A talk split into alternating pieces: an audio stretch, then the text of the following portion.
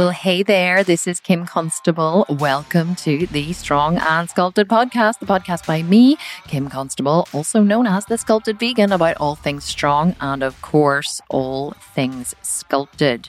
So, on today's podcast, I have a very special guest. I've been doing a lot of guest interviews recently, but that's just because I've been digging deep into the resources that I have, the people that I know to bring you the best positive mindset resources that I can possibly bring you to get through this really difficult time. So if you're listening to this podcast um, later on, this is being recorded at the end of March 2020 when the world is in the middle of a global pandemic, aka COVID 19, the coronavirus. And um, I am, what I'm trying to do is bring together all of the resources that I have to literally just uplift your spirits, keep you going, let you know it's all going to be okay, and that I'm here to support you. So in today's podcast, I am interviewing a guy called Brian Keane. Now, Brian is from Galway. I'm actually from Belfast, up in the north of Ireland. Brian is from Galway in the south of Ireland. And he reached out to me um, about six months ago and invited me to be a guest on his podcast. And I agreed to be a guest, and we had the best crack. Now, crack is another word for um, fun in Ireland. It's spelled C R A I C. And so I just loved being on Brian's podcast because any podcast um, interviews I've ever done before have usually been with um, Americans, actually. been on a couple of English podcasts, but as a guest, usually on American ones. And I am asked very frequently to be a guest on podcasts. And so whenever I was on Brian's one, it was so much fun simply because whenever you speak to someone from your own country, you know, especially there's not very many people doing the online world, doing the, you know, um, what Brian and I are doing in Ireland. So it's um, it's just lovely to connect with someone from your own country. And Brian and I really connected. We had such a similar mindset. You know, we just we connected on so many things on fear mindsets, on you know, on how to be productive, on how to achieve your goals whenever Brian and I were talking recently, I said to him, he actually has a new book out and it's called Rewire Your Mindset. Um, he has another one called The Fitness Mindset. But I said to him, really, I said, you know, you, could just, I said, you could just completely rewrite your book. I said, you know, you would open it up and inside would say, nobody cares, work harder. The end. and he started to laugh and he was like, oh my God, it's so fucking true. You know, it's just like nobody cares, work harder. And, uh, and that's what I love about Brian. You know, he's just like a pull up your big boy pants and get on with it kind of guy. But not only that, he has so much knowledge. You know, he's he's young, he's much younger than me, but he has achieved incredible things in his life. He has run six um, marathons back to back through the Sahara Desert. He's run through the Antarctica.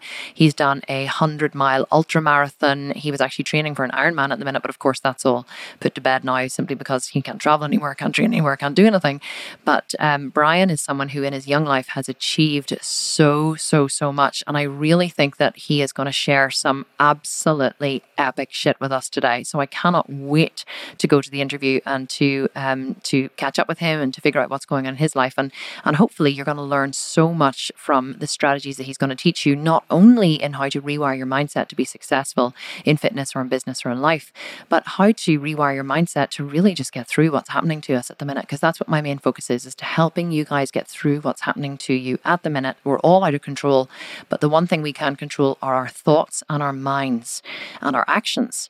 So um, before I go to Brian, though, I just want to tell you that, of course, we are always doing a podcast giveaway. All you have to do to win one of our epic programs, including the 18 month Sculpt and Shred program, is simply to go and leave a review on this podcast on either iTunes or Stitcher, Spotify, wherever you listen to this, leave a review, take a screenshot of the review, and send it to me on Instagram. My Instagram name is at the sculpted vegan, and we are going to choose each month from someone who's left a review. You can leave four per month, or if we release more episodes than four, you can leave as many reviews as you like on the episodes, and you will be in with an epic chance of winning one of our incredible programs. So make sure that you leave the review to be in with the chance of winning, because if you ain't in it, you can't win it.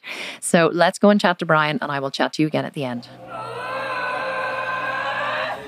Brian Keane, how are you? This is such a pleasure to have you on the podcast because I was on yours recently, so now I get to return the favor. Thank you very much for having me on, Kim. I'm really looking forward to chatting. That was one of my favorite podcasts. I've, I've re-listened to that last 10 minutes, your rant on, I don't know, I won't go into the specific And on the angry, preachy vegans. Yeah, but it's one of my favorite of all time. I put it in the separate intro. I'm like, this is the best rant ever.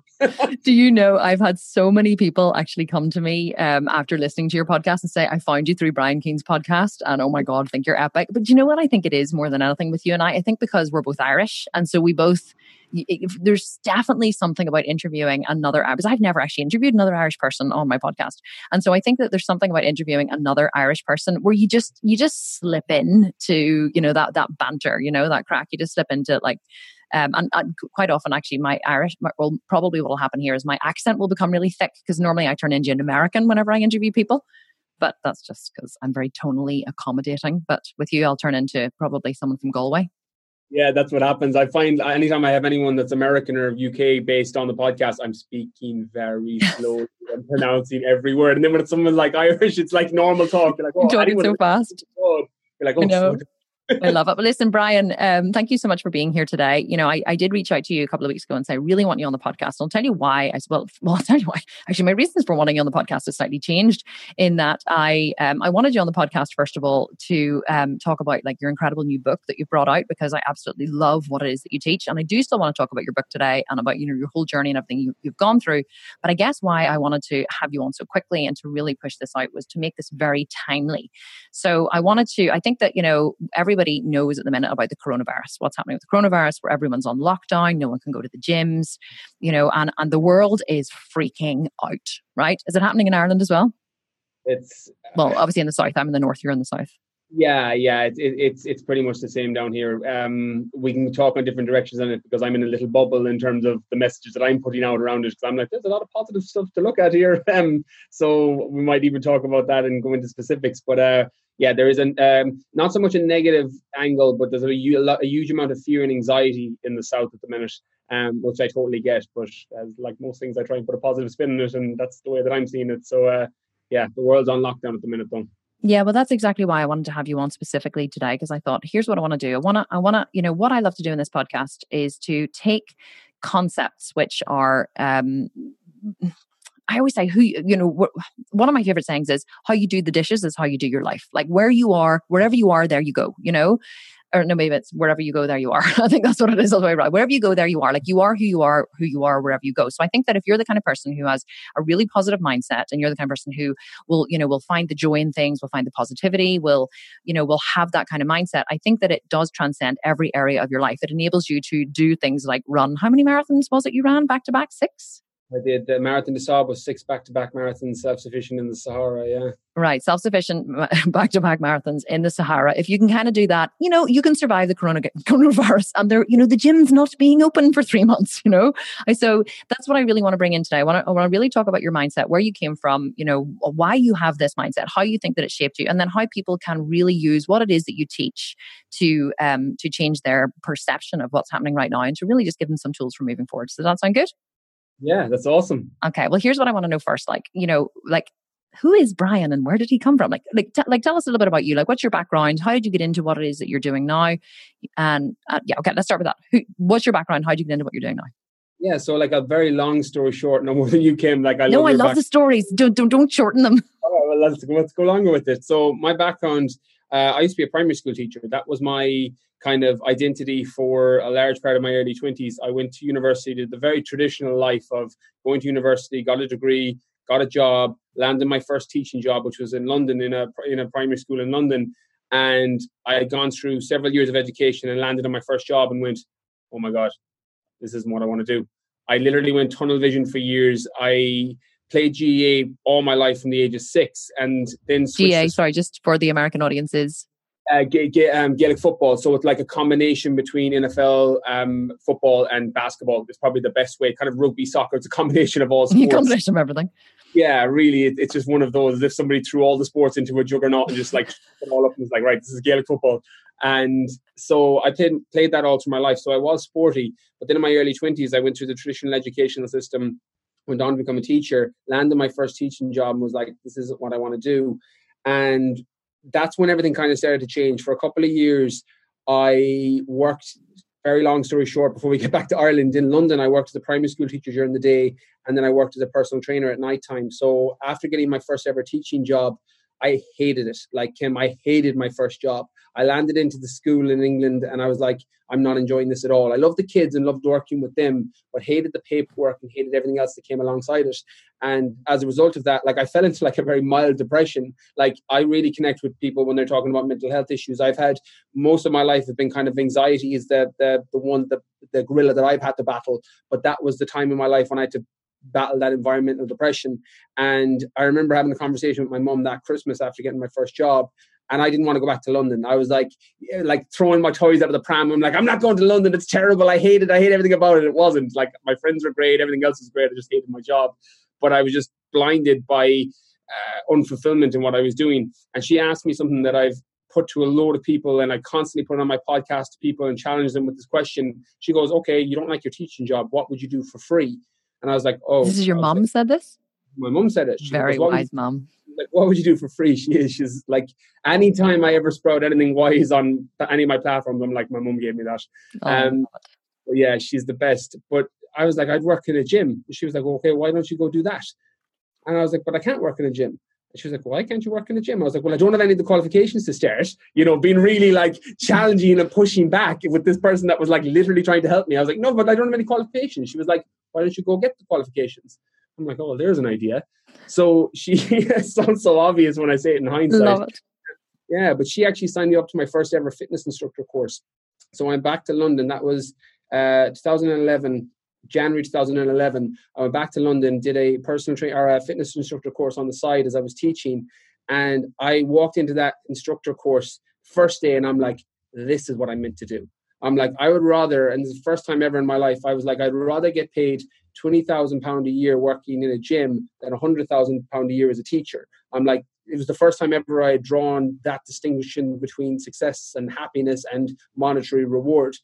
And I kept going down that path. So a few months later, I went and did my personal training. Then I went and did my strength and conditioning badges. And I went and did my sports nutrition badges. Um, and then in 2014, I moved back to Ireland for two years. As I said, I did both. I worked as a teacher during the day and I worked as a personal trainer at night time. Really, because I was like, being completely honest, it was because I was afraid to make the jump. I was like, steady wage, you know, like I love Nassim Taleb's line, you know, there's two real addictions in life heroin and a steady wage. And that's how I felt. I was like, I was hooked on the, the, the weekly wage and the monthly wage. But eventually I made the jump in 2014, moved back in with my mum and dad my sister gave me her old little Toyota Yaris, which was like a 2000 Toyota Yaris, like one of those cars that you turn the ignition in the morning and you're like, please start, please, please start, start, please start. Yes, oh, I have one of oh, those. It was it was one of those, and I moved back in 2014, and one of the philosophies that I teach and tell people about is like ladder up against the right wall. You know, when I was working as a teacher, I'm like, I was halfway up a ladder, but it was against the wrong wall. When I came back in 2014 to work as a personal trainer and work in the fitness industry, I'm like, I'm at the bottom of the ladder. I was like, nobody knows who I am. I have no podcast. I have no social media. I had no clients at that stage but I'm like my ladder's up against the right wall. And because I had been working as a trainer for two years in London, I'd worked out my craft. So I was quite good as a trainer. It's just that nobody knew who I was. But over the space of six months, I built up a waiting list of people. I then had to bring on other trainers with me. And then in 2016, I moved online. 2017, wrote my first book. And all in this midst, this is what we talked about a little bit on my on when you were on my podcast. I competed, you know, and I, the reason I started competing, and I was in the WBFF. I was in. I got my pro card at Miami Pro in 2014 in the Muscle and Fitness Model category, and then went on to the World in Vegas in and finished eighth in 2015 and i use that as a platform to get my name out there for people. So it worked as a business. There wasn't many people competing particularly in galway because i moved back to the west of ireland in galway to a relatively small place. And because i was competing and then i was getting photo shoots etc my name was out there and i started getting business as a result of that. And then in 2015 I did my last show. My daughter was born that year. And then for me, I wasn't able to balance the two because I, I get very tunnel visioned when I'm setting a goal. And you know, we talked about this blinded by ambition, something that can happen. You know, and I know we, you connect with this more than anybody. And I stepped away from competing in 2015 because my daughter was born a few months before that. And then in 2017, released my first book, which did amazing. You know, it was 16 weeks on the Amazon bestseller list. Uh, moved my business online in 2016. And then over the last couple of years, I've just been traveling around the world doing ultra endurance events. So the Marathon des Sables, the six back to back self sufficient marathons. I did that in 2018. I ran through the Arctic Circle, 230 kilometers in 2019. So you slowed down a wee bit as you got older then? Yeah. but it's weird because what I found, what I love about ultra endurance, not to sidetrack, but what I love about endurance and running. Well, I don't love running first and foremost. I am yes, I understand. yeah, the ultra marathon runner that absolutely hates to run, but I love what it gives me. It gives me a lot of self discipline. But when I was competing and tracking all my calories and my meals, that was so all encompassing. So I found that I wasn't able to switch off from that. Whereas when I'm doing ultra marathons and doing ultra endurance events or triathlon, I'm like, I just get up earlier, I train, and once my workout's done, it's pretty easy to optimize recovery. Just eat enough food and do your recovery, but your life doesn't really get in the way of that. But when I found when I was competing, because you know what it's like, you know, a few weeks before a show, you're brain dead. Like you can't do the simplest tasks. Um, and I just wasn't enjoying that process. So once I got what I needed out of it, I left that world and went into endurance. Um, and then, as I said, 2019 ran through the Arctic. Um, in February, so last month, I did my first 100 mile ultra marathon. Um, and now, obviously, with the lockdown and COVID, I was training for Ironman, and that was going to be the next thing on the list. But uh, yeah, that's kind of a short synopsis, synopsis of primary school teacher to you know person that runs to fitness guru, fitness yeah, guru around the world. yeah, yeah. And Brian, tell me, fitness mindset, your first book. Where did the idea for that come from, or how did that all come about? So, one of the philosophies that I applied to that book, and I still apply to my writing to this day, is don't write one, don't write a book you wouldn't read, um, and two, don't write a book that's already been written. Um, meaning that I was getting a lot of my clients, especially my one to one clients at the time when I started writing the book just before I moved online.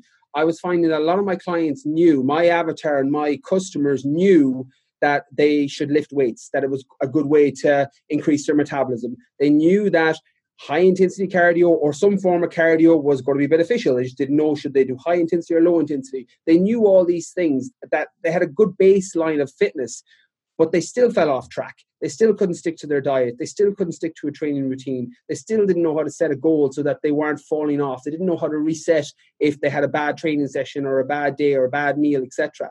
So the idea of the fitness mindset and where I came up with it was I didn't have a resource to send people to. They would come to me and go, you know, how do I get in shape? And I'm like, right, you know, you want to do bodybuilding, go check out Schwarzenegger's book. You want to do CrossFit, go check out this book. You want to do ultramarathon, go check out this book. But people were like, no, no, I know what I need to do there, but how do I get my mindset right so I can stick to it? So I wrote that book, I split into two sections. The first half is just all fitness based it's nutrition, training, sleep, hydration, everything you need to know to get in shape. And the whole second section in is all the mindset side. So how to set up your day, daily habits, set goal setting, finding a why so that you don't fall off track, how to reset if you fall off and have a couple of bad days. You know, all these things that help you stay on track that help you stay in shape once you get there. So I wrote the book with that in mind. And all I was doing every time I wrote it and every time I sit, sat down to write was, right, is this helping my, you know, I always had a person in mind. I'm like, I have my avatar in mind, the person I was trying to help. And every time I'd write a chapter, I'm like, right, does that serve this person? If the answer was yes, I kept it. And if it didn't, I took it out. And then I just cut it down to the bare bones. It's a short read that people can just pick up and get everything they need. Um, and I just wrote a book that wasn't out there. I wanted somewhere to send people. And the theory was if it helps the few people that need it, great. You know, if it doesn't sell that many copies, I can live with that. You know, I got very fortunate. It did end up helping a load of people. And, you know, I'm very fortunate with the way that it went. Well, it's a bestseller now, isn't it? Yeah and that was the reason. That's that's that's where it came from. Um, and that was always the intention when i was writing it was just to help the people who were struggling to they knew how to get in shape for the most part even if they didn't know the best way to do it. They knew that they should lift weights do cardio track their calories etc but they were still falling off track. So that's why i wrote the book too it's funny because i actually have a um, a coach and she always says knowing what to do is useless without the emotional strength to do what you know and it's like we all know what we need to do, or at least we can get a plan as to what we need to do in order to lose weight or start a business or do whatever. But unfortunately, we just don't have the emotional strength just to carry it through. And it's something, obviously, you know, the reason why you and I connect so well is because I think that we have a very similar mindset, you know, like this dog mindedness, you know, or I don't even know, whatever you would call it, dogmatic mindset, maybe, but you just keep going and keep going. But where did you learn that, Brian? Like, where was there something in your childhood or something that were you like, or, or some experience you had growing up where that really shaped that determination that you seem to have that you can teach to others? Yeah, and the reason I teach it, it's such a great question, Kim. The reason I teach it is because I struggled with it. And I always find one of the reasons I was so good as a primary school teacher was because I wasn't a great student. You know, I learn in different ways. Um, and I always use the example of I was a brilliant maths teacher for, you know, my 10 and 11 year olds because I was crap at maths. I'm like, so I was able to break things down to its simplest form. And when I'm teaching people about mindset and dedication and commitment and going after things and then pushing and persevering through, I'm like, the only reason I can teach you that is because I was on the other side of that spectrum. Like the analogy that I use is it's like the person that's in shape now who was overweight in their earlier life. I'm like, they're now in shape and they know how to get there, but they're very, very aware and conscious that they could go back to this if they let it happen. And that's how I am when it comes to my mindset because I was very weak. Like I'd say up until the age of 22, 23 came, I said I quit everything I ever signed up to. Like I'd sign up to runs, 10 kilometers, half marathons, and I'd never do them. I'd sign up to like little small local shows, bodybuilding shows. I'm like, no, I would talk myself out of them. You know, fear disguised as practicality. There was always a good excuse. Like that's mm-hmm. the beauty of an excuse. Like it sounds so good to you at the time. You know, you're like, oh yeah, that does make sense. I don't have time for that right now. Or, oh yeah, that's taken away from other areas of my life. Yeah, I'm not going to do that now. And the excuse is so um, it's hypnotic. You know, it pulls mm-hmm. you in. And what I started to realize the first one ever that gave me the confidence. And this is why i have such a positive emotion with things like eh, you know fitness modeling competitions because that first one i ever did gave me so much confidence. And the reason it gave me so much confidence was because I I don't know if you ever did this, but I definitely did, and some people listening to this would be the same. I used to put people and not only people but other certain events on pedestals. So the language i would use was you know bodybuilding shows is something that other i was like that's cool and real that's awesome that people do it but it's something other people do you know or marathons. I'm like that's great but 26.2 miles that's long that's something other people do. People have businesses you know that's great. You know i studied to be a teacher i'll work as a teacher running my own business is something that other people do. Running businesses is something other people do. And that was the language I had on it. And the reason I got so much confidence from my first ever fitness modeling show was because that was the first time ever I had this goal in mind that I wasn't really sure that I could do. And I didn't fully believe it until I did it and the show was over and I did really well. I came fourth in my first ever show, which gave me even more confidence. And I'm like, oh my okay. I'm like, where else? You know, what what else am I not going after. I'm like, where else am I like letting myself fall down because I'm afraid? You know, because mm-hmm. at the end of the day, it comes down to fear in the most part. Like you're afraid, afraid of people will think, afraid you'll fail, worse, afraid of success, which is a big thing. What happens if I get it and I don't know how to handle it? Like that's a real thing too. Like one of the stories I told myself, this is idiotic, Kim, but I'll share it with you anyway. No, it's like, great. I love the stories one of the things I used to tell myself all the time, and this sounds so stupid when I say it out loud, was the reason I didn't start my own fitness business was because fitness was my passion. I'm like, if I do my passion, I'll fall out of love with my passion. I'm like, that is the stupidest thing ever. I'm like, why? Why would you like the thing you love? Isn't the like when you do the thing you love, it feels like you've never worked a day in your life. Yeah, but we're like, not trained that way. We're we're trained as as young kids that you know that that that your job is a job that it's that it's boring that it's not something that you're passionate and excited about that it's you know you get up every day and you go to work. I don't know how you were raised but certainly in i was raised in a little country town called uh, village called Islandmagee. My dad still lives there. You people got up in the day and they went to work. And if you weren't working in your job you were working we had a you know a small holding. You were working you had horses you were you were working on the land. We were painting fences on the weekend. You know we you work was something that you did to earn a living. And there was certainly no I never saw my parents living their passions, you know. So I don't know whether or not it's something that it's learned, for, you know, whenever we were younger. But I was going to actually ask you. You were talking about fear. You literally walked right into my next question because my next question, uh, and I sorry, I know you were on a roll there, but I, I think this will loop it back in. Fear. Do you think that you were afraid of? Were you were you I can't were you a talented child? Talented was, as in like you seem like you you know you're you got the gift of the gab. You're you know you seem like you could you were pretty confident, talented child. Do you think you were afraid of failure? I was afraid of failure. Yeah, I, I I won't say I was super talented. I was very aware of what I was good at, and I still am to this day. Right. Um, I think that's if I had a superpower, that's my superpower. Like I'm very aware that I can speak and articulate things quite well well, I'm very aware there's other things that I can't do. Like, you know, we joked just before we went on air, I have a stand up desk here. Like, I could be looking at that desk for the next six years and I wouldn't be able to put it together. I'm like, I want to give somebody 50 or 100 euro and put it together. I'm like, you know, you know, and there's there's variations of that. And when I was growing up, I think fear because I grew up in a sports family, Um, and like my dad is an All Ireland medal for football, my mom is an All Ireland medal for basketball. Like we're a sporty family, so I, am fortunate and talented in that where I can turn my hand in any sport. You know, there's certain things I'm really bad at, but sport isn't one of them, physical fitness isn't one of them. I'm quite good with that. Um, and I think, as you said, how you do the dishes is how you do everything. Like because I didn't like failing at sport and because I didn't fail at sport, I didn't really learn how to cope with it because I always did quite well in it. And as a result of that, it didn't translate into giving me life skills to learn how to deal with failure elsewhere. And when it came to fear, then one of the biggest mistakes I had was I didn't realize that real fear and perceived fear were two different things. Mm-hmm. I'm like, they're two very different things. I'm like, real fear is that there's a legitimate chance something physically bad could happen to you right now. You know, running through the Sahara and the Arctic taught me that. I'm like, look, you get bitten by a snake, and it's if it's poisonous, there's a real risk that there's going to be a problem with this. You know, you could fall through the ice. They're real fears, legitimate fears. Where perceived fears are, you know, people will laugh at me if I start my own business, or you know, um, uh, that girl won't say hello back to me, or that guy, you know, won't be attracted to me, or whatever it is, or I won't ask for that job, or that raise, or that promotion. They're all perceived fears. And once I was able to separate those two things, it made it a lot easier. But until I started to do that, I was still getting the two of them muddled up together. And once the, what I generally advise people that are similar to me is ask yourself what you're afraid of and start deconstructing it. I'm like, is this a real fear or is it a perceived fear? Because if it's a perceived fear, you can get tools and tactics to handle it. You know, um, the COVID 19 is a great example now. Like that's a perceived fear in terms of that the real fear is the danger of what could happen if you get it. The perceived fear is watching seven hours of the news and looking at the, statistics that's going to freak you out.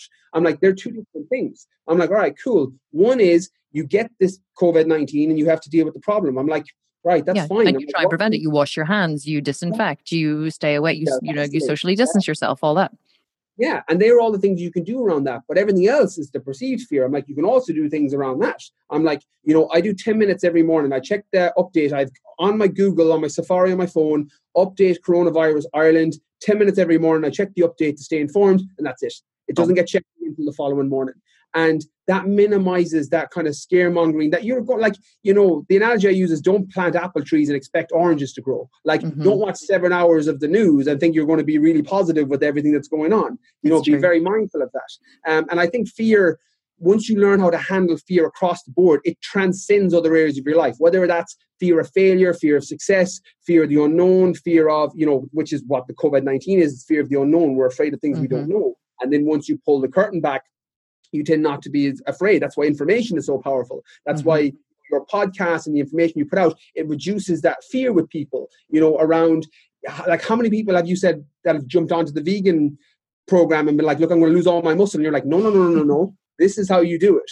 And that fear goes away then. I'm like, that's why. I'm like, that's information. That's what fitness gurus do. And when you put out that content, I've sent a load of vegan people your way. I know. Like, they always message me on Instagram yeah, I'm like, I'm going to lose all my size if I go vegan. I'm like, go look at Kim. I'm like, yeah. I'm like, no, you're not. Forty year old mother of four, not doing too badly on the muscle yeah, sticks. Like, like, yeah, exactly. I'm like, yeah. I was like, you're going to be fine. I was like, you're you're 24, single. You got time. You're yeah. you're you're like your your body just builds muscle while you're sleeping. But here, listen, talking about the fear, okay? So just because we're on this now, and I really, I'm I'm really enjoying this. So um, you're totally right about. I love what you were saying about the perceived fear, and um, I, I think that's. I'll uh, tell you what happened to me. The reason why I asked the question is because something really sticks in my mind. So whenever I was younger, I was the youngest of three kids, right? And I was really quite talented as a as a young child. Talented as in I had the gift of the gab. I could speak to anyone. I could entertain people. I could sing. I could dance. I did Irish dancing. You know, my I lived very. We had a very close knit family. My grandmother, my great grandmother lived right next door, like adjoining our house. So they showered us with love love and affection and attention. And so I got a lot of attention for being, you know, quite talented in inverted commas whenever I was younger. I was naturally good at sports. I was naturally good at kind of anything that I did. But the, the unfortunate thing with naturally gifted children is once they reach a point where they need to push past the naturally gifted and they actually have to start to work to achieve better results, that's when they normally give it up and move sideways. So I would have, you know, gotten to a point in Irish dancing where now I actually, you know, I, I, I picked it up quite quickly and now I actually had to put in the work to be better. And I was like, no, I don't like Irish dancing anymore. And then so then I would go to something else and then it would be the same with that and I'd go to something else. And I had this experience once where I was in school and I was picked for the, I decided I was going to do athletics and I was picked, I was quite good at hurdling.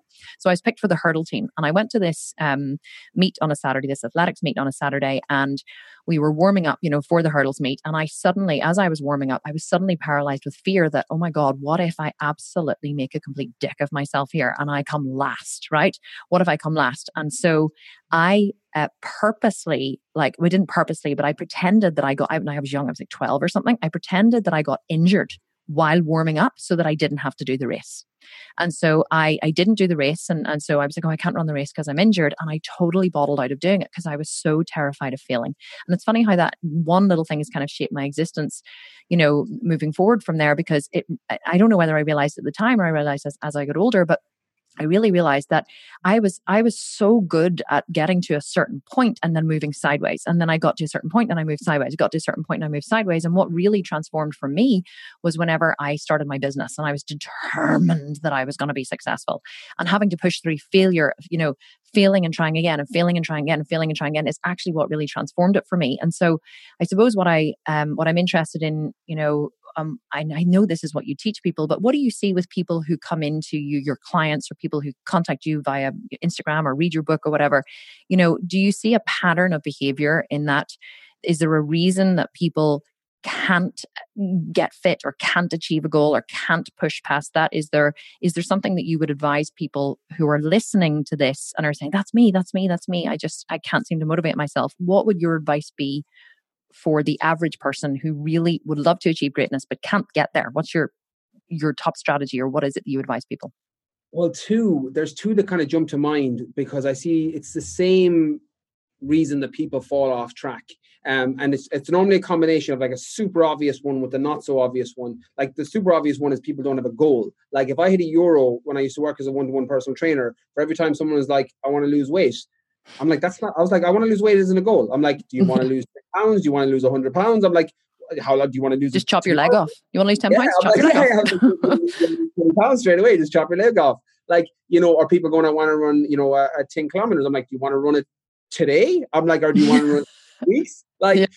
I'm like getting clear on the goal. I'm like, so if you're not specific and clear on the front end, I'm like, you're going to have no chance when things get difficult. You know, so getting very clear on the front end why you're doing it, and then to kind of piggyback off that before I get into the second point is like be clear on why you're doing it. I'm like, one of the things I used to do with my clients is like ask why three times. I'll never forget.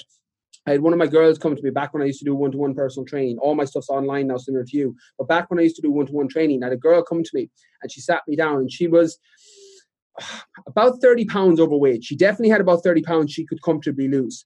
And she came to me and she was like, Well, I want to lose 30 pounds. I'm like, All right, cool. She goes, I've got my sister's wedding in three weeks. I'm like, All right, that's all. I'm like, Right, okay. But I want to lose I want to lose 30 pounds in three weeks. I'm like, all right, okay, okay, let's let's take a step back here. Right. And I was like, well, look, you're not going to lose 30 pounds in three weeks, first and foremost. I was like, potentially, I was like, if you want me to cut all your food, we'll load your water, we'll cut your water, all this stuff that's totally unsustainable, you'll rebound back the other side. We can totally do that. And she's like, no, no, I don't really want to do that. I'm like, right, let's get a plan in place. So the first and foremost was we got a structured plan, realign those expectations up front. But then I remember I asked her, I was like, why do you want to lose 30 pounds for your wedding? She goes, Oh, because there's a dress I want to fit into. I was like, All right, okay. I'm like, Why do you want to fit into the dress for the wedding? She goes, Oh, um, because you know, I want to feel sexy and confident when I'm at the wedding. I'm like, Right, why do you want to feel sexy and confident in your dress at the wedding? She's like, Oh, a guy I fancy is going. I'm like, All right, cool. I'm like, there we go. I'm like, now we figured out why you're here. So not only do I have like a potential carrot I can use if we need to, she know now she now knows why she's with me in the first place. Mm-hmm. I'm like, I want to lose 30 pounds even as good as better than I want to lose weight isn't enough. I'm like, you need to know why you're doing it in the first place. You know, the same way as when I sign up for endurance events, I'm like, I'm doing it so that my life feels easier. You know, like I can't complain about things because running, you know, through the Sahara and running out of food or tearing my Achilles in the Arctic, which I did, I'm like, they were all problems. I'm like, now when somebody calls me a twat on Instagram, I'm like, oh, that's not a real problem, not a real problem. Dying in the Arctic, real problem. And it gives me perspective. But I have a why, so I know why I'm doing it. But it's relative because her version of I want to feel confident and sexy in front of this guy I fancy is my version of I want my life to feel easier when people are attacking me or whatever reason it is. You know, so getting clear on that. So they're the first two things that kind of combine. But then the other is a lot of people, and you'll see this, and this is what I love about you and your content, is people see failure as a bad thing. Mm-hmm. Like that's the biggest difference in all the people. I've been, you know, 270 podcast episodes in now, and the same trend I see with successful people is none of them see failure as a bad thing. They're like failure is feedback. They're like it's a feedback on what I not to do next time. You know, so every business is a great example, but fitness is the same. Every failed business adventure is like, all right, cool. Where were the good things? What did I do wrong here? What can I do better going forward? And you move forward, you know, and fitness is the same. Every failed diet, every bad training program, everything that you've done up until now that didn't work is all feedback on what you could potentially do next time. Relationships are a great example. Mm-hmm. Like, I'm like every bad relationship you've been in is like the best feedback ever because you learn fuck all from like a successful relationship. You learn everything from the bad ones because you take the failure, you take the feedback, and then you move forward and you apply it to the next thing. And what I generally find with people when they come through fitness is they don't realize that as long as you don't macro fail, micro failures are fine. I'm right. like, if you fall off, if you've got your diet dialed in six of the six days of the week, and you fell off track once one day during the week, I'm like, all right, that's not ideal, but we reset and we go again. I'm like, don't let one day turn into three days. Don't let three days turn into seven days. You know, the analogy I use to people is, uh, with diet, and the weekend is an example, but COVID 19 is another example. I'm like, if you have a bad meal or a bad training session or miss a training session, like that's the equivalent. And then you go, fuck it, press the fuck it button for the rest of the right. week. And you're like, all right, I'm done. That's like driving your car down the road, getting a flat tire, and then slashing the other three That's tires. one of the analogies I use all the time. I love it. It's so true. It's mm-hmm. like, but we do it. Like we go, oh fuck it. You know, I fell off my diet on Saturday. You know, I get back on it Monday. I'm like, no. I was like, you could totally get back on it like the next meal. Like just get your right now. You went wrong with breakfast, but they're micro failures. Like there's a big difference between a macro failure on I had this goal of losing 30 pounds or whatever it is, and I failed and didn't hit that. Versus I fell off track today, which is a micro failure, but you get back on it tomorrow and you just keep doing that over and over again. I think once you get very clear on your goal, you get very clear on why you're doing it, and you make yourself make peace with the fact that you're going to have micro failures because welcome to life. That's how it happens. And you get used to that and you apply that logic to your weight loss, your fitness goals, it makes everything easier because at least then you know you're going to war with a, toolkit full of, of good weapons. Like arm yourself on the front end you know? Um, and give yourself the best chance to succeed. And that's from my experience how people do it. And and if anyone that's listening isn't doing that i'm like read go back to the drawing board. You know arm yourself with that in the front end and you're much more likely to hit any end goal you have in your fitness or weight loss or whatever goal it is you're trying to achieve. Yeah it's funny. I always say to people in my program sometimes they come in and they have you know multiple failures and they're like not multiple failures but they'll say to me you know kim i really want to do this and in one of the q and a's and they'll and so this i really want to lose weight. I just i really want to get some of this body fat off and whatever and i'm like okay. So i give them the specific plan i go do this do this cardio x amount of times a week increase it by five minutes you know set your end date give them five minutes decrease your calories like i give them very specific advice and then maybe four weeks i'll be doing a live again and then they come back to me and they're like kim i really want to lose weight same person and i go okay, did you do what I told you to do last time? No. Okay, don't fucking come and ask me for advice anymore. you know, if you're going to be an asshole and you're not going to do it, I'm not going to give you any more advice. And so, but quite often, what I say to them is, in a very gentle, loving way, is you maybe just don't want it enough. You know, you you know, and I think there's a difference. Sometimes people want to want it in their head, or they think they should want it. Yeah, which is totally fine, but don't fool yourself or like annoy Kim or anybody else. Like, if, if you don't want it bad enough, that's fine. Like, but don't be asking everybody for their advice. Like that's, I think that's one of the things I've I've made peace with. Sorry, I didn't mean to cut across yet. No, it's good. Go for it. No, I wanted your advice on it. You know, like one of the things I've made peace with over the last few years. I'm like, people don't. My expectation, unless you're, you know this from working with people, unless you've paid me to work with you and help you get into shape, I'm going to let you do what you want. I'm going to offer the advice, but I'm not going to hold you accountable to it. I'm like, if you don't want it, that's fine and I'm okay with that, you know. And it, it, it's a different scenario with people that have paid you for programs. You're like, no, my job is to keep you accountable. We need to get you on track. But for everybody else, I'm like, if you don't want it bad enough, that's fine. I'm yeah, like, but you can't want it more for your client than they want it for themselves. I always say that to people. I'm like, I can't want this for you more than you want this for yourself. I'm not here to beat you into getting achieving your goals. I'm here to to set it, and then as you fall off, I'm here to be your your yardstick to get you back on track again. I'm not here to to to be like going behind you with a stick, beating you into getting, you know, doing what you're supposed to do. And if you're looking for that, you're never going to be successful. No, well, it's that it's the intrinsic versus extrinsic motivation. Like that's why setting a why and why you're doing it. That that girl about the guy she fancied. I'm like, right, she she doesn't have a weight loss issue. She has a I want to feel sexy and confident issue. I'm like, they're two different things. I'm mm-hmm. like, this is just the external version of what you want. You're looking for this internal feeling, which is confidence and feeling sexy in a room, etc. I'm like, that's different. All we're doing is trying to map your body and your body shape to what you want to feel like on the inside. I'm like, once you do that, that's way easier because now you have an intrinsic why and motivation to why you're doing it. Because nobody can give you that. You have to. You can, you might have a coach that can probe you with it, but anybody can ask themselves. Like I've done that at times where I'm like, oh, I'd love to. How many times have you been like, mm, I wouldn't mind being in photo shoot condition again, you know, a little bit leaner, and then you're like, nah, there's a lot of birthdays coming up in this. Yeah, you're like, oh, wine, oh, beer, for being yeah. cheesecake. Like, and you're okay with that. You're like, yeah, these foods are awesome, like cheesecake and some beer. I'm like, I'm all over that. So I'm like, all right, I don't really want to be five percent body fat. I'm like, I'd rather have the beer and cake right now. But totally. there's other times when you want to be the five percent body fat. Like, yeah, and then you're focused towards your mm. goals and that's fine. And and understanding that life isn't this linear straight upwards path of always being better. Sometimes you're like right i'm not going to focus on my fitness now. I'm going to focus on business. I'm not going to focus on business now. I'm going to focus on family. And you're doing mm-hmm. like a minimum effective dose in your training. You're just mm-hmm. going in keeping things ticking over because you have other priorities. That's fine. Like be mm-hmm. be okay with that. Get, make peace with that. And ask yourself like you made the best point ever. Like if you don't want it bad enough that's totally fine. Right. like but at least be honest with yourself. Like, talk to me about personal honesty and what you see around that. Well, like one of the hardest things, you know, we talked about this when you were on, and I connected with it so much because it's something I do as well. Like that extreme ownership approach of like I, I genuinely believe everything is my fault you know in the in the best way possible and the reason i do or my responsibility even which sounds feels better than fault yeah, yeah, yeah. My responsibility, my yeah, my, my language needs updating. No, no, no, it doesn't. But I think that sometimes I think I think sometimes language is important, and I, you know, and fault implies blame to me, you know, and I think that uh, as kids we're always like, whose fault is this? Who did? Whereas if I'm like, I am responsible, you know, for this. Sorry, I didn't mean to like correct you. yeah, no, no, but I think that you know it is. I think fault implies blame for me personally, and, and responsibility reply implies there's a more solid feeling to it, if that makes sense.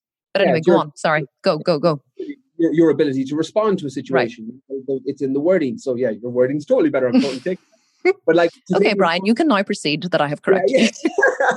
but that ownership and responsibility, like you know, I, I, think that's key for everything. Like my entire philosophy is like own it, control it, change it. I'm like when you take responsibility and right. own whatever thing it is you have, it's back within your control, and when it's in your control, you can change it. You know, and one of the analogies that I use for people, I'm like, I'm not sure what you're like as a driver, but I'm a terrible passenger driver. And I'm like, that comes down to a control issue. I'm like, when you're driving a car, you're in control of it. So you feel more confident. You're like, yeah, yeah, this is all in my control. When you're a passenger, you're not.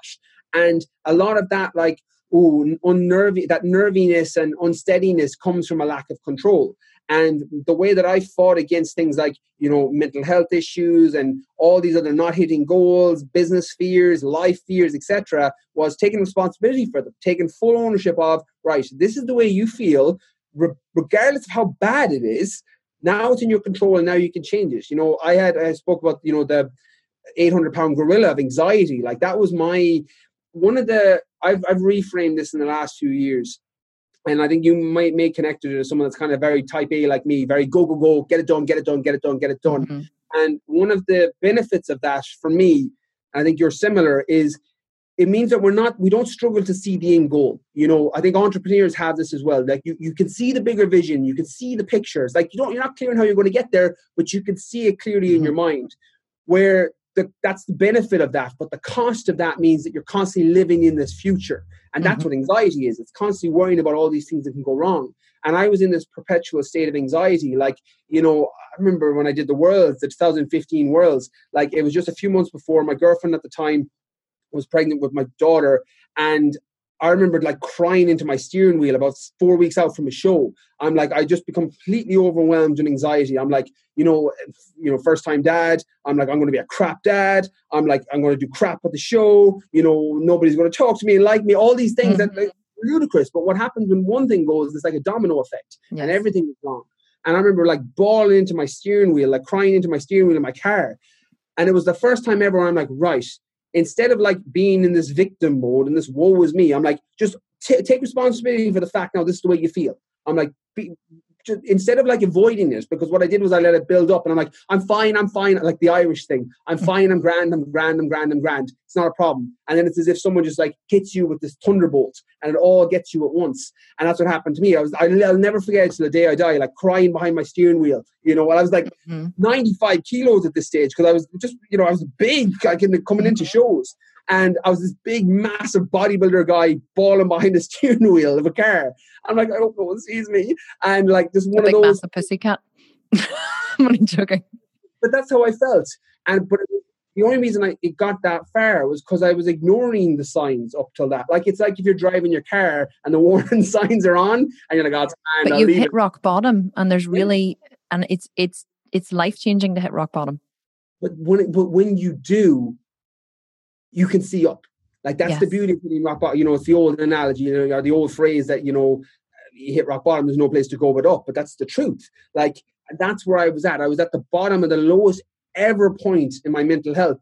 But as a result of that, now I like the I'm as mentally strong as I could be. Like I never want people to listen and confuse the fact that that's something that I dealt with, which that's a problem now because it's not. It's the overweight person who's now in shape.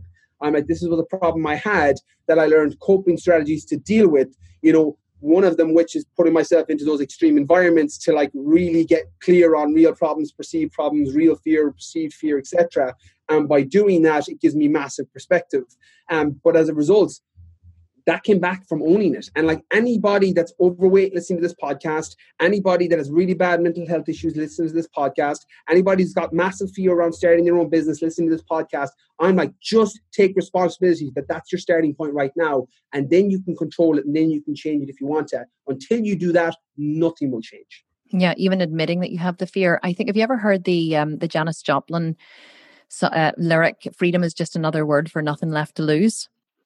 Oh, and and it's so true. It's so beautiful. And I always say, there's something happens. It's um they call it. It's like the you know the whenever the it, it, I I love the analogy. Have you ever um have you ever gone out in the rain or have you ever gone out and you've been out say on a walk right? So this happened to me recently. I was I was out and walk with my dog, and um and before I left, I was like, is it gonna rain? Is it not gonna rain? And it looks like it might have a bit of a shower. I was like, we'll be fine. This is whenever I think I was prepping for one of my last shows.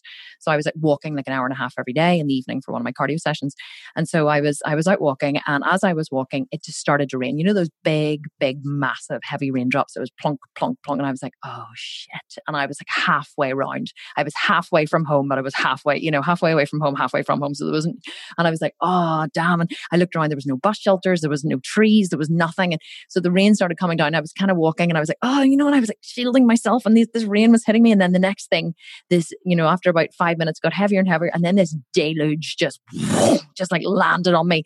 And I was just, and I realized I was soaking fucking wet. There was nothing. I was soaked through. Like my coat was sticking to my arms. My leggings were drenched. My feet were drenched. My cap was drenched. It was dripping off the peak of my cap and I was absolutely drenched. And see the minute that I realized I was completely and utterly drenched, I just relaxed. I was like, I can't I can't stay dry anymore. I'm wet. And so I just kept walking and I just thought, fuck it. And I just kept walking. And the dog was like, what the fuck? He was like, oh, you know, and, and I was like, come on, buddy, come on. And I just started running. And, and I'm sure people were looking at me going, look at that crazy bitch, like running in the rain. But I, I was drenched. There was nothing I can do. And I, and I kind of thought at the time, because this is how my mind works, I was like, this is a great analogy for literally just like you sitting in the car you have nothing left to lose. You have, you have a child on the way. It's not even like, will I be a good dad? You know, I'm I'm going to be a dad in four weeks. So I'm going to have to fucking pull on a pair of big boy pants and just get on with it, you know?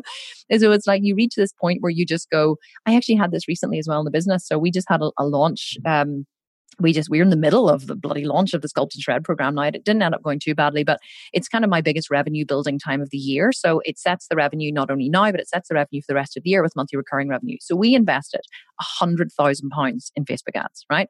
Now that's not normally an issue. It was our biggest investment ever because we wanted this to be a massive launch. We were on track to make seven figures from the launch. So it was going to set our cash flow for the year. And then the coronavirus hit right in the middle of my fucking launch. So i was like oh shit, not a good time. So anyway, last week I had so much fear. Like I was just, you know, I was, am I going to be able to keep my staff on? I really did have like an enormous, last week was one of the, one of the hardest weeks I've had in a long time.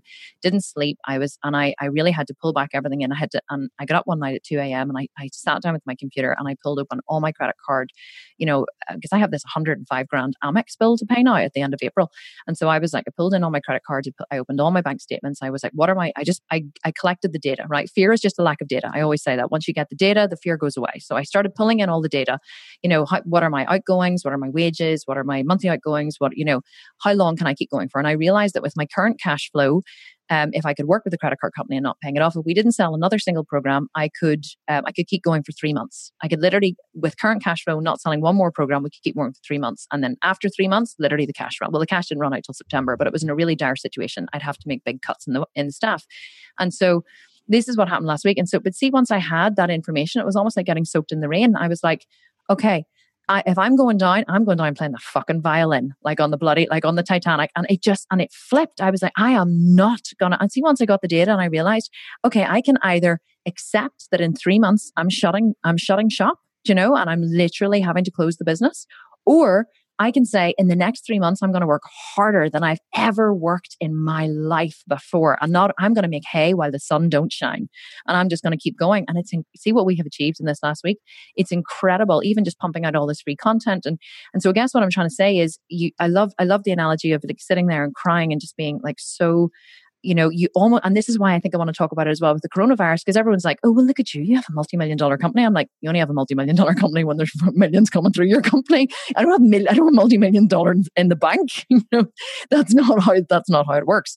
But, um, but people love to say to me, it's okay for you. And, and I suppose what I want to bring up the minute, and the reason why I'm telling you this long winded story is about the coronavirus and about how I think that, you know, people are really faced with difficult decisions at the minute. And you're faced with the fact of you, some people are actually faced with the fact they may lose their house. They're, they've lost their income. Their husband has lost their income. They're, you know, they're, they're now, you know, they're living month to month. They're like, I can get to the end of the month and then I can't pay my bills anymore.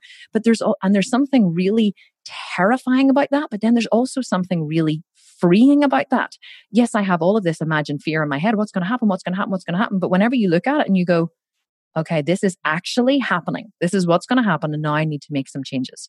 I think that just having that fear, allowing yourself to get wet in the rain and just experience it, it there's this physiological change that comes over us that that propels us forward into action. And actually, the thing that we were most afraid of quite often doesn't even really ever happen. But it does take that. I think that we spend our whole life trying to get away from this fear, trying to stop all the bad things from happening, stop all the bad things from happening. But if we just allowed them to happen and we just allowed our, ourselves to experience them and feel them, then quite often big things change. And so, uh, what I want to talk to you about now is rewire your mindset, okay? Because that's your latest book. And I, I think that it's such an important um, the the the lessons that you teach in the book and also the seminars that you're doing now is are so important, especially for what's going on at the minute. So talk to us a little bit about rewire your mindset, where that came from, and how that can help people, even with what they're struggling with at the minute, training from home, not having the gym. So, yeah, talk so, to us first about rewire your mindset. Yeah. So without going into like a shameless plug on the book, like it's no shamelessly plug it. I don't care. yeah, um, no, like it depends. Like I'm a big believer that not everyone should read every book. Um, mine included that I put that myself into the bracket, same as every other book that's out there. I'm like, if you think you'll get benefit from it, you should read this book, my one, or any other one that I recommend. And when it comes to rewire your mindset, I'm like, that book is for the people who are either lacking structure for how to kind of set up your life. Like I build it on a four quadrant formula. So health, wealth, love, and fulfillment, so that you're getting clear and that you're making sure you're moving the needle forward on whatever is the most important thing to you. So getting clear on for people that feel lost, you know, how, how do you you stop being lost? I'm like you you put yourself in a position to be found, you know, the old adage. And that's for people in that realm or people who were close to me that struggled with the mindset side of things where they would set goals or they knew what they wanted to do but they still didn't do it. You know the side premise on the book is like don't let your biggest enemy live between your two ears. I'm like when you know that you're getting in your own way i'm like how to condition yourself to not get in your own way? This is you so know? important though brian. This is what's happening at the minute look with all the fear in the world. You know i think this is such an important message. I think people are just so fearful and so terrified of what's of the changes that have been thrust upon them in their life. They're just not able to embrace and accept them. How can they embrace and accept them but by realizing that whatever you repeatedly tell yourself is what's going to become your identity and belief. Like all like uh, one of the things that i got very clear on a few years ago was separating opinions from facts and facts from beliefs. I'm like they're three very different things. I'm like in the most cases a lot of your beliefs and conditionings are just opinions that have been reinforced over and over and over again. Like you know you used a great example earlier you know similar to me. Like i grew up on a farm as well where your job was separate from your passion. If you had a passion a sport etc you did that over here but your job was this thing that put food on the table. Like, and one of the reasons I believe that to be quote unquote successful, I'm like, you needed to go get a good job. You know, that that was what success meant. It was irrelevant of money. It was you a good job was being a teacher, a doctor, a nurse. Good stable income. Yeah, that that was success, what success meant to me, because that's what I had been conditioned to believe. And that was just an opinion that had been passed down to me. And that's not, you know, uh, discrediting or anything, saying anything bad about the way I was parented. That was just the way it was. Mm-hmm. You know, like I, my mom was the best role model in my entire life. You know, I, I couldn't say a bad word about that. But it doesn't change the fact that they grew up in a different time and she grew up in a different time. So her belief system were different and they get passed down to you. And it's the same with the fear mongering now. Like you if you're conditioned to respond to fear by climbing up and getting into an anxious state, I'm like, first comes back to what we talked about earlier. It's about owning that and taking responsibility for it. If you don't own it, you can't control it. If you don't control it, you can't change it. But realize that you're not helping yourself. You know, I've used several adages, but I'll use one more and then I'm done, I swear. Like, you know, that when you're digging a hole, what do they say to do when you want to get out of a hole? It's like, well, stop digging first and foremost. Mm-hmm. So I'm like, if you're feeling fearful in this current situation around coronavirus. And you want to stop feeling fearful, stop feeding the fear. Stop feeding the fucking fear. Like, it's, that's it. And it's I don't want to feel scared anymore. Okay, we'll stop watching the bloody news. but it's so it sounds so obvious, but sometimes you either need. There's going to be half the people listening now that that's going to be the trigger, and they're like, "Oh yeah, of course, I'm conditioning myself to feel more fear." And there's going to be other people who are like, "Okay, that's great. Yeah, I should do that," and they go back and still watch the news anyway. Like those people it's a little bit more difficult. I'm like right they need systems. You know my system is 10 minutes in the morning. I'm like i'll stay updated. I'll stay informed. I get 10 minutes of checking it out to see where the country's at and see where the world's at and then that's it. I go back to recording podcasts. I go back to writing. I go back to training. Like i go back to looking for the opportunity that's coming in this. Like you know i've been a long time subscriber. You know the chinese word for crisis is danger and opportunity. I'm like we know what the danger of coronavirus is. Now where's the opportunity I'm like, some people opportunity is different. For some, it's businesses where you're like, right, you wanted to move online virtually, now you can because the gyms are closed. You know, you you wanted to have more time with your kids, but you couldn't because of work. Great, now's the time because you're at home with them. You know, you didn't have time to get in shape before. Brilliant. Now you can train twice a day. You're at home in self isolation. I'm like, there's opportunity there, but you have to choose to see it. Like yeah. you can choose see the fear and choose to live in that, or you can choose to see the positive and choose to see the opportunity and live in that. It's totally up to you. And I think it comes down to personal honesty as well. I have a friend at the minute who is just living in a constant fear set, fear state, but she constantly satiates in the news. She's watching the news, she's reading the news, she has the news coming on at 5 a.m. and she's just walking around a terrified state. And I and I said to her the other day, and she was like, Oh, this is terrible. And I said, No, it's not. And she said, What do you mean? And I said, You enjoy it. And she was like, what do you mean I enjoy it? I said, you enjoy it. You enjoy the fear. You actually are satiating the fear. And I said, I'll tell you how I know why. Because in yoga, whenever we used, whenever I used to teach yoga, um, one of the things that I learned in my yoga teacher training is that suffering is a discharge of pain. That's what suffering is. We feel pain in our body and we suffer. So I'm, I'm going, Oh my God, Brian, isn't this terrible? And I'm telling you about all these awful things because it discharges the pain. So people use suffering as a way to discharge the pain. So they get, they get addicted to the suffering and they get addicted to the fear and they start satiating in it as a way to discharge the pain in their body. But I have learned to discharge pain in my body through through squatting 180 kilos. or years ago, I used to run. So I used to run whenever I, I had, you know, I was actually in a very turbulent relationship at the time years ago. And I took up running and I ran 30 miles a week. And every time my boyfriend and I had a fight, I went, and I ran. So I, I chose to, to channel the, the adrenaline that I was feeling in a, to release it in a different way. And that's why I'm really preaching the training at the minute with people and why our programs are actually selling really well is because I'm saying to people, you want to, you want to get over your fear do it productively, discharge the, the adrenaline in a different way. But I think that whenever I said to my friend, You're actually enjoying this, she was like, How can you say that? I said, Because you're satiating in your fear every day. And I've given you millions of tools to overcome it. And you haven't chosen one single one of them, which means that you're choosing the problem. And I broke it down for her. And I, I did this with my son the other week as well. Like he, he, he, he, we homeschool our kids and he was feeling very, you know, upset or whatever. And I said to him, What is the problem? He said, there's just nobody to talk to. And I said, but Kai, you won't go anywhere or see anyone. Like he has his friends come to the house, but I've encouraged him to go and play basketball and, and he's done different things, but he won't go and do it. So I, I came up with all of these options. We can do this and we can do this and we can invite this one over and we can have this and we can go to these tournaments. And I came up with all these options. He was like, no, no, no, no, no, no. And he, he literally, he rejected every single option. So I said to him, okay, so here's what I need you to understand now. He's 12. I said, this is a problem that you're choosing. And he said, No, I'm not. And I said, You are, because I've given you the option. Go to school. You don't want to do that. Go and do this. You don't want to do that. Go to basketball. Come to, I said, I'll, I told you I'll go with you. I said, I, I've made this as easy as possible for you to solve this problem. And you haven't chosen any of them. So it's now a problem that you're choosing. Choosing the problem is easier than changing the problem. So you're choosing the problem. If you had no options over here, then you wouldn't, then you could say, well, you know, you're not choosing it, but now you're choosing it. I said, and if you're choosing it, I can't help you anymore. And we're done. And it do you know it changed brian. He changed. He signed up to basketball. He he he said can robbie come round? Can you know can uh, can jd come round? And he flipped. See once he realized he was choosing the problem it flipped. But i think it's getting really clear on that that if you don't if we give you strategies for changing something and you choose not to change it you're choosing the problem. Get okay with that. It's fine to choose it but don't pretend that you're not because it's not going to serve you in your life. I love that. I'm totally going to steal that wording. Um, like one of the things that do it ultramarathon friends used to always tell me, and I live my life by this. He's like, if there's something you can do about your problem, you don't have a problem. You have an inconvenience. Right. Like, very clear, but they're two different things. Um, so I'm going to merge that with what you just said. I'm like, it's so true. If you're choosing the problem, that's cool, but be aware you're choosing the problem as opposed to getting the solution for it.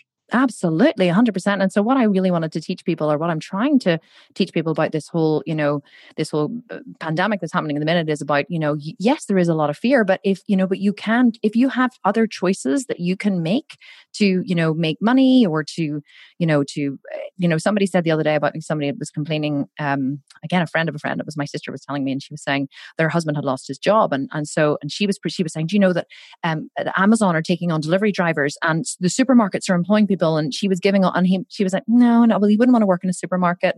No i don't think he would want to drive for amazon. And she was like okay this is a problem you're choosing then. Having having less money is more important to you than having money clearly. So and that's fine but don't pretend that it's a problem when it's not a problem, but we love to satiate in the problem making. So just like I'm satiating and taking over the conversation right now. oh, no, I'm getting so much from that. Like satiating the problem is such a great point. Like I never thought about it like that. You know, like one of the things I've, I've always noticed in people and I tend to look for. They like, love to suffer, Brian. They love to suffer. Like, uh, well, I used to always use complaining as an example. I'm like people that are addicted to complaining. Like, um, which is something I, I it's my little pet peeve because it's an Irish thing as well. We tend to do like micro complaints about everything, mm-hmm. but I really struggle with complaining when we're in the first world. You know, with an iPhone in your hand, it's like, oh, the fucking world is shit. I'm like, oh yeah, on your iPhone. like, I'm like, you're fine. Um, in terms of perspective, but that's such a great example. Like we, we love to suffer as well, but channel that suffering positively like you said like training and, i connect totally with what you said there like i choose choose your suffering is a philosophy that I, I try and put in my audience i'm like i use it with mental health you know but you can use it in any example like if i don't run and i don't work out and i don't train I get into this self imposed anxiety. My mood gets massively, and I'm a very happy guy, super positive guy. But if I take away things like good sleep, good nutrition, and training, mm-hmm. I'm not so happy and I'm not so positive. So I'm choosing my suffering to prepare my meals. I'm choosing my suffering to go for my run. I'm choosing my suffering to go to bed, even though I'd like to watch that last episode of Narcos on Netflix. I'm choosing that suffering because I don't want to choose the mental health. Otherwise, you choose the mental health suffering, but it's up to you. You can choose. It's like just get very clear that you're making that choice. Um, mm-hmm. Um, and I think because well, that's empowering, you know, it is. It's the complete optimum, the victim mentality. Like it's so empowering. You're like, right, choose your suffering. Do you want to get up at 5 a.m. and go for a run? Or do you want to be overweight and not feel as sexy and confident when you walk into a room? Totally up to you. Well, it's the like, difference between being um, a, a, moving uh, or a, a, dynamic force in this world versus being a victim. I think that when you, going back to what we were saying earlier about responsibility, whenever you take responsibility for something, like whenever something happens that I don't like, or like, so say something happens in my company, right? Say, um, like the, whenever we were running, just to give an example, whenever we were running the masterclass, you know, things there, we realized that um, something had happened where the, um, the people who were signing up for the masterclass weren't being signed up for the correct masterclass. So we had, we had changed a bit of code, and so the 6 p.m. ones were being signed up for the 2 p.m. The 2 p.m. were being signed up for 6 p.m. We had 17,000 registrants by the time we realized. So I was like, oh fuck! Now I could have gone, whose fault is this? Who did this? But my immediate response was, okay, this is my company. How did I cause this? How did I not have a checklist in place? How did I not, how did I put too much pressure on my staff? How did I, of course, we drilled down into how did the problem happen, but there was no blame because whenever I, if I blame someone in my company, then I give away all my responsibility. But if I take responsibility, then I am, I am an, an effector of change and I can change it in the future so it doesn't happen again. So it's really just about, I think, flipping your mindset, but also as well, the suffering that you were talking about. It's one of the things I, I teach is, so whenever we're, we're kids, unfortunately, we get a lot of, we get value from suffering. We get attention for, from suffering. So whenever we're kids, especially little girls, we're like, oh, man, it hurts and I'm sick and I don't want to school or whatever. Like in my, in my family, if you were sick, you you had your arm had to be hanging off before you got a day off school. You know, my mom would have been like, "Well, you okay, you're sick. We'll go to school anyway. If you still feel bad at lunchtime, call me. I'll come get you." So there, we learned there was no value in sickness whatsoever, no value in suffering, no value in sickness. But the problem is, whenever we reward children for suffering, they they they grow up learning that suffering gets them attention, and so they get value from suffering. In my world, in my family, with my kids, what gets you what gets you attention is effort effort and building value. So when you put in effort and you create something good or you build something good or you, you know, you build value in the world, that gets attention. Unfortunately, most kids are wired differently and that suffering gets attention. So as we grow up, then we turn into, you know, you, you can see the ones who were rewarded for suffering and the ones who were rewarded for, for, um, for doing something good and positive in the world. And unfortunately, then the more we suffer, the more we get attention, the more we suffer, the more we get attention, it turns into a suffering loop. So a lot of people don't even want to give up their suffering, even if you give them the, the, option to. And I've given up on loads of people. I've just been like, you know what, there's nothing I can do with you because I now know that you're choosing this suffering and you get value from it. But they're so afraid to give up the attention that they get from suffering because it's how they feel valuable in the world. It's how they feel alive. It's how they feel human. It's how they feel valued by society because it's the only time that they get attention. And so it's it's our our society's inverted in a way. Yeah, it's a very peculiar one. And what I generally find, and I have a little bit of an availability bias here because people that read my books, come to my seminars, are past stage one. They've already gone from zero to one. They're already aware that I'm in control, and if I want my life to be better, I need to do something. So they're not the you're not talking blindly to people. Step so one, self awareness.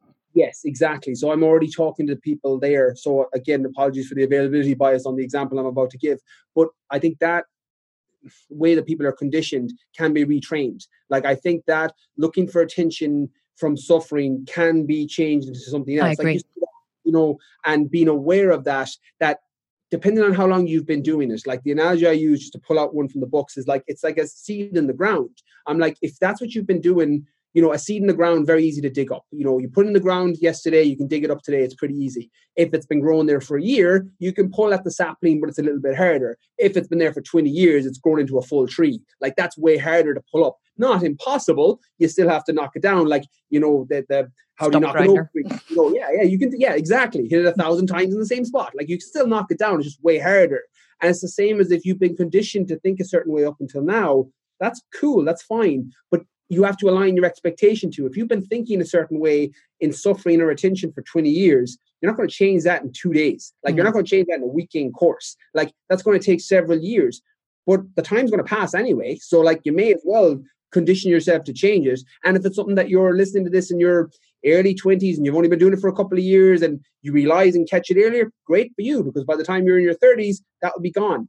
But it's relative. It doesn't matter. You can all change it. Like whoever it is. I was there. I was probably 23, 22, 23 before I questioned any of my limitation limiting beliefs. And then I wasn't 26 until I set up my own business. Like it took me that long to even get the courage to set up my own business, which was the first thing I did before a bodybuilding show. And then I built confidence along that over time. And then that grows consistently. And I think anybody can do that. It's just going to take longer for some based on your starting point. Yeah, it does. And I think that the awareness of the time is so important. It's like the girl who wanted to lose the 30 pounds in three weeks. You know, I had someone who came on one of my master classes once. She was like, I know what my goal is. I want to lose 60 pounds by Christmas. And I was like, you know, it's September now.